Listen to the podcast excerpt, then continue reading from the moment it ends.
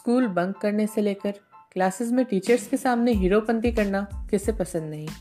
कभी कभी जो पल जीते हुए आम लगे, वो आगे चल के काफ़ी खास बन जाते हैं। कभी कभी आप कह नहीं सकते कि आपकी ज़िंदगी में वक्त के साथ कितने बदलाव आने वाले हैं। मैं हूँ स्टूडेंट एक्स और यहाँ हम ऐसे ही पलों को सुरक्षित रखने का प्रयास करेंगे। ये पॉडकास्ट हम इंग्लिश में बनाने वाले थे, बट इसे हिंदी में कन्वर्ट करने के दो रीजंस हैं।